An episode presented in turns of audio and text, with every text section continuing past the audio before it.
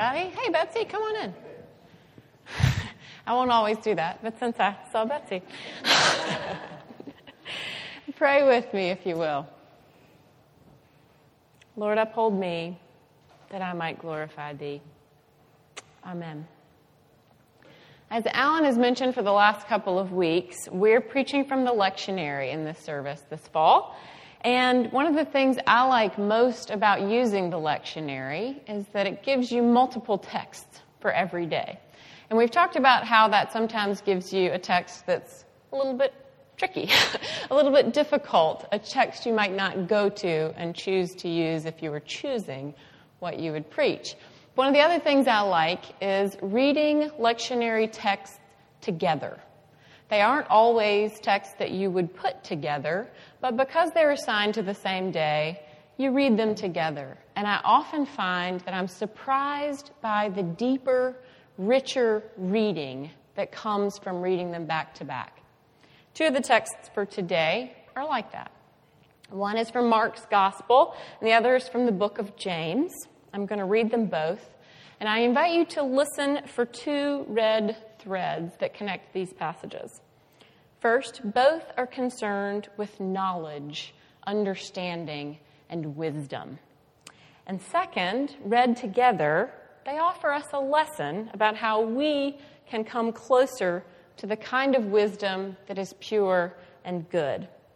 The first passage from Mark comes just after Jesus has healed a boy with an unclean spirit, to give it some context. Hear now the word of the Lord from Mark's Gospel. They went on from there and passed through Galilee. This is Jesus and his disciples. Jesus did not want anyone to know it. There's a first appearance of the theme of knowledge. For he was teaching his disciples, saying to them, The Son of Man is to be betrayed into human hands, and they will kill him and three days after being killed, he will rise again. But they, the disciples, did not understand what he was saying. There's a second appearance of our theme. And the disciples were afraid to ask him. Then they came to Capernaum, and when he was in the house, Jesus asked them, What were you arguing about on the way?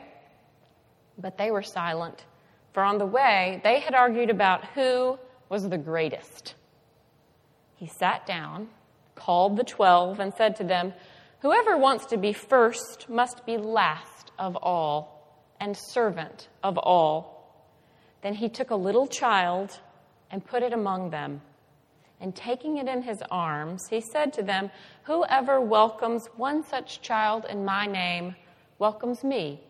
And whoever welcomes me welcomes not me, but the one who sent me. This is the word of the Lord. Thanks be to God. Turning to our second reading from the book of James, we find that the writer of this letter, who might have been James, brother of Jesus, but we don't know for sure, starts right out with the subject of wisdom. The writer asks, Who is wise and understanding among you? Show by your good life that your works are done with gentleness, born of wisdom. But if you have bitter envy and selfish ambition in your hearts, do not be boastful and false to the truth.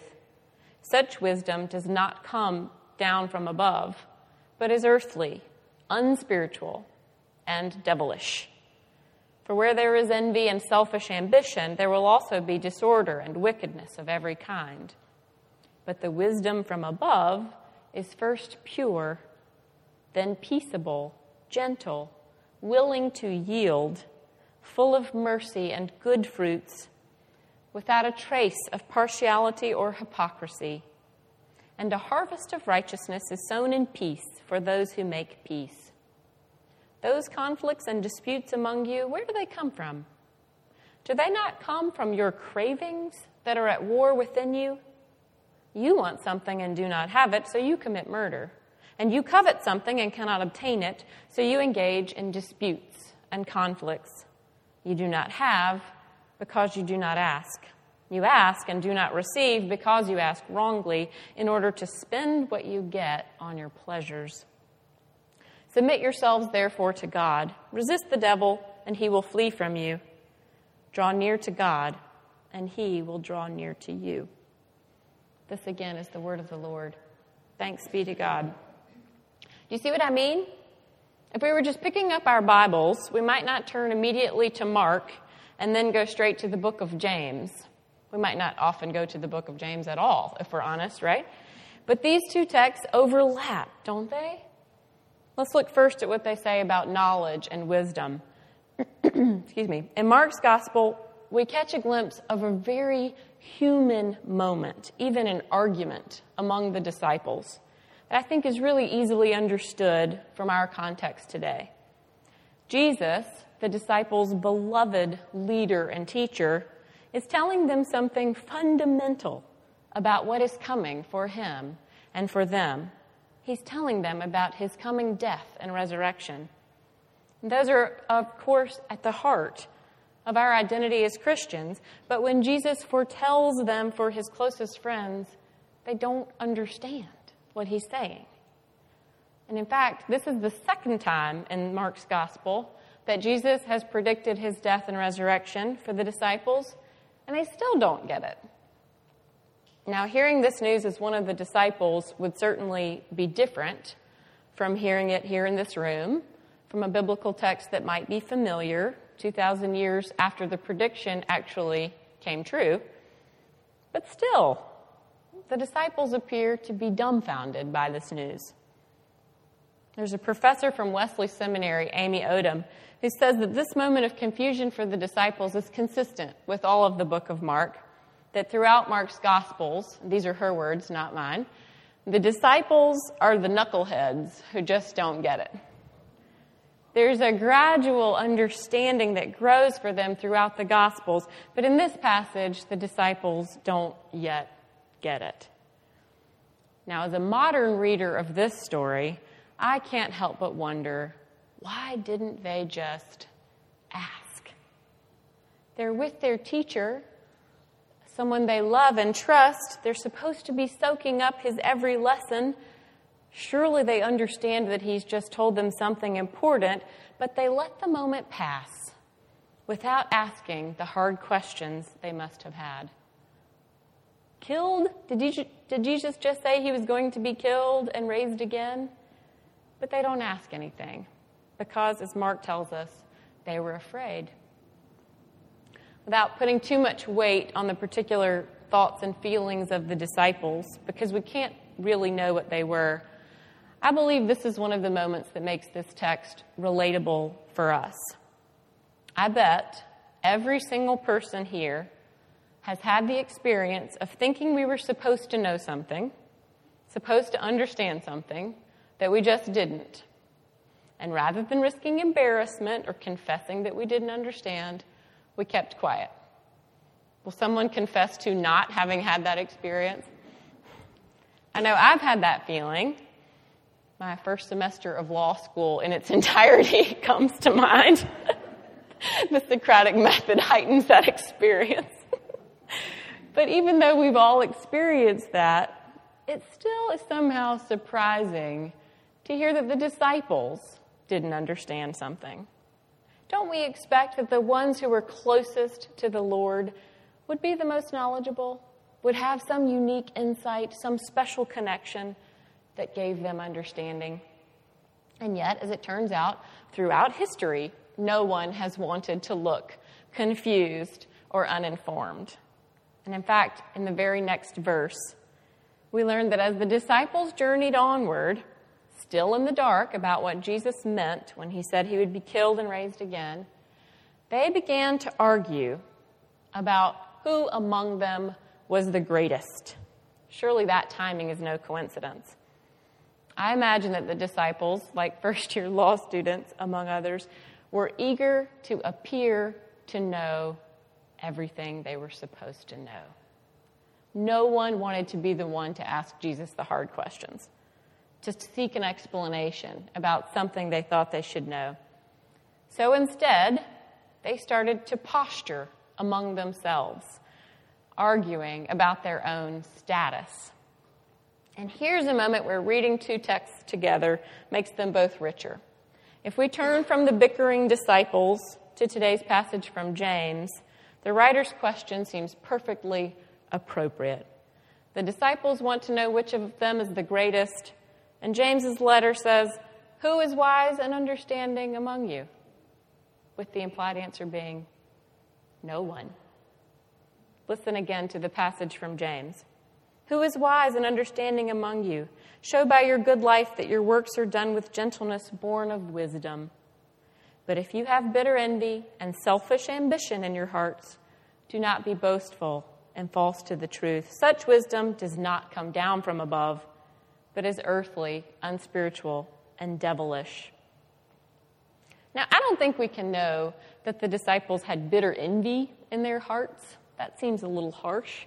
But we do find them in a moment of promoting themselves, of posturing for importance, engaging in conflicts and disputes, the same language James uses in his letter, even perhaps reflecting, and again the words of James, the cravings inside them, the recognition and status they seem to seek are not the pure wisdom from heaven James describes.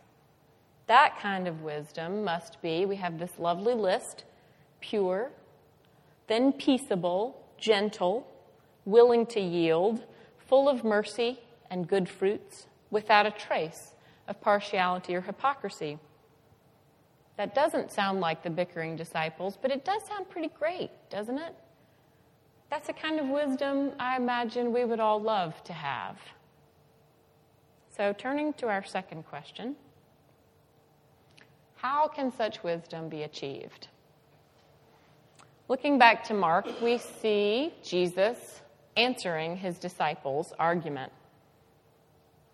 He called the twelve together and said to them, Whoever wants to be first, and they seem to all want to be first since they're arguing about who is the greatest, whoever wants to be first must be last of all and servant of all. Then he took a little child, presumably there was a child there for some reason, I'm not sure what that's about, and put it among them and took it in his arms and said, Whoever welcomes this child in my name welcomes me. And whoever welcomes me welcomes not me, but the one who sent me, God the Father. This language might be familiar. Does this ring a bell with you? This language about welcoming the children? We often hear these verses or the parallel ones from the other Gospels in worship services that involve children or in moments of baptisms. And they're so lovely. They're so gentle and lovely. And they've often been interpreted in a lovely way. A lot of folks have said that this passage is an instruction to regain a childlike sense of wonder or an innocence or a gentleness. And all those things are fine. But this scene is actually much more radical than that. For Jesus to present a little child to the disciples and tell them to welcome that child in his name and to take on the characteristics of a child, to be last of all and servant of all, was a radical instruction. Even though children are not universally treated well in our day and age, God forgive us for that, our culture has a common notion that children are special, that they're more vulnerable than adults, that they need and require and deserve protection and care, nurture and love. Whitney Houston belted out our cultural notions about children in her song, The Greatest Love of All. I really want to sing this, but I'm just going to read it. If you, if you know the words, feel free to say them along with me. I believe the children are our future. Teach them well and let them lead the way. I know someone else knows this. Show them all the beauty they possess inside. Give them a sense of pride to make it easier. You remember that song, don't you? You can see Whitney Houston at the Grammy Awards with the montage of children's faces being projected behind her, singing, belting in the way Whitney Houston had. You can hear that swell of music and feel the hope of an adoring audience carried on the backs of little children because they show so much promise. You can almost hear the better future coming. That's how our culture thinks of children. But this was not the attitude toward children in the first century. Children were not given special place or attention. Infant and child mortality rates were very high. Most babies didn't make it their first year. Half of them didn't live to be 10 years old. In the Roman Empire, the male head of a household, the paterfamilias, decided whether even to accept a baby into the household. And if he decided not to, the baby was exposed, left out in the elements to die. So, children, far from having beauty inside, giving them a sense of pride, were understood as potential adults who didn't really have any value until they got past their young childhoods. They had no status, no protection, no position, no recognition, not a whole lot of worth. So Jesus is not telling his disciples to be sweet like babies but is telling them to strip themselves of all the trappings of status, to become powerless and vulnerable, to make themselves like children, last of all and servant of all. It's a lot more radical than the notion that he's telling them to be wide eyed, isn't it? And then Jesus continues, they're supposed to welcome the children to show hospitality in Jesus' name to the powerless and the vulnerable, those without status or any greatness at all. I was in the bookstore today and I saw a Tony Campolo book that I will hopefully read sometime, but didn't have time to read before coming here. I don't know what all is in it, but the title struck me for this message in these scriptures. The book is called Choose Love, Not Power. We live in a world that values power and status. The disciples' selfish ambitions, their tiff about who is the greatest, actually pales in comparison with the posturing for status we see all around us in our workplaces, in our neighborhoods, among the parents at the PTA. That's one of the worst places. Certainly in the news, politics everyone seems to be striving to be higher. So, hearing from our Lord that we can only be first by choosing to be last is radical. And I think it's a hard instruction. We still live in this world. We cannot remo- remove ourselves completely from our culture that perpetuates this race to be the greatest. So, what are we to do? What does it mean to choose love, not power? I don't know what Tony Campolo says about it yet, but I'll submit to you three practices that we can change for ourselves and our families. And actually, these are traits of children. Remember what the letter of James said about wisdom from heaven? That it is pure, peaceable, gentle, willing to yield, without a trace of hypocrisy. First, we can seek wisdom by choosing transparency. We can live without agenda or guile, as children do, at least when they're very young. And we can start with our relationships with God. How many of us, and don't raise your hands, how many of us, like the disciples, are afraid to ask hard questions?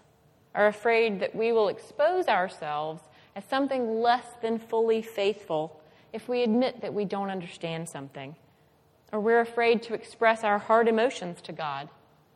How many of us even edit our prayers so that they sound a certain way? Well, friends, I'm here to tell you, and I didn't learn this until I was in seminary. Our Lord can handle our honest thoughts, our honest emotions, our honest prayers, and our hardest questions. And if we take a posture of transparency in our relationship with God, the rest of our lives will become less about our own status and more about transparency, too. Second, we can forgive. How many of the power struggles swirling around us are based on grudges, resentment, lording something over someone, elevating oneself by having some dirt? on somebody. Again, it is an election year. How important is it to us to be owed something, to have the upper hand? What if we abandoned that power and chose forgiveness? One of Joel's first cousins has an eight year old and a 12 year old, and they, of course, bicker and argue. Sometimes. They're really great kids, but sometimes. When we were with them this summer, I saw one of them tattle on the other. The tattler actually was not hurt or injured in any way. She was just telling the tale to get her brother in trouble. That was her sole purpose. She wanted to show him that she had a little power over him because she had seen something he had done, and she just wanted him to know that she could get him in trouble. Joel's cousin, their mother, sat these two almost teenagers down, made them face each other, made them hold both of their hands together across their laps. They were sitting cross legged, made them look into each other's eyes, made them confess to each other what they had each done wrong in that moment, and made them say, I forgive you and I love you. Well, the kids were mortified at having to sit there and look at each other and hold hands, but it worked beautifully. Sitting together, looking at each other, they were on the same level. And when they had to forgive each other, the power dynamic was gone, erased. And they got up and moved on, and the moment was over.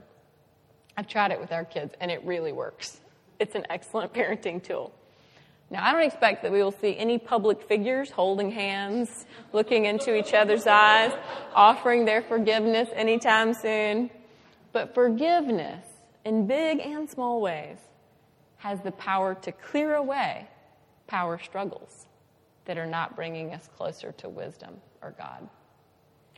And finally, we can welcome God's children. Jesus' instruction to the disciples was not just to give up their own power, but also to welcome the little children in his name. Little children were powerless and weak and poor in the first century. And the ones we welcome today may also be children who are powerless and weak and poor.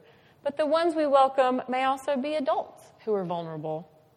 They may be people in our own families, people in our communities who need to be upheld, who need to hear that they're loved, who need to be welcomed in Jesus' name. When we get honest with God, forgive wrongs, and turn our hearts and our time to showing someone else true welcome in Christ's name, I imagine we won't be thinking too much about whether we're the greatest. And we'll be thinking instead about the welcome of our Lord. I think it's worth a try. Don't you? Amen.